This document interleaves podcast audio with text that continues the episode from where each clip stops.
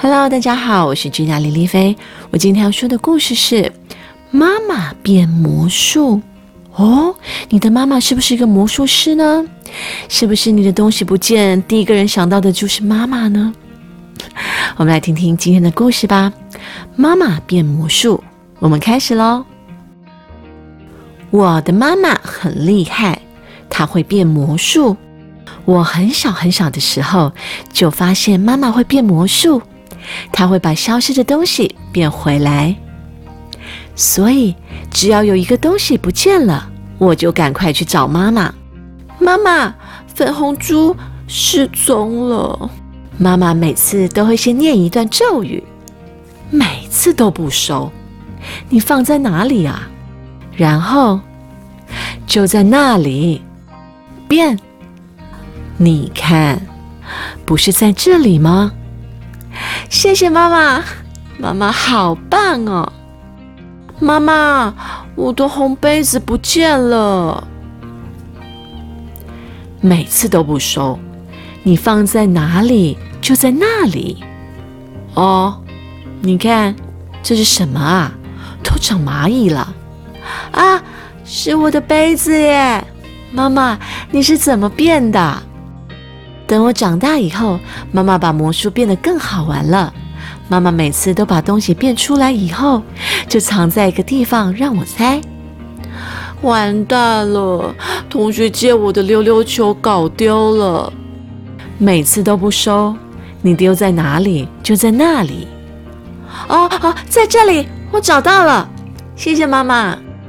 我的笔记本刚刚明明还在。每次都不收，你丢在哪里就在那里，我就知道是藏在这里。后来我也学会变魔术了，哥哥，我的小鸭子是不是被你拿走了？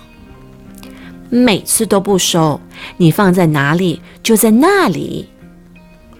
我变，喏，你的鸭子就在这里。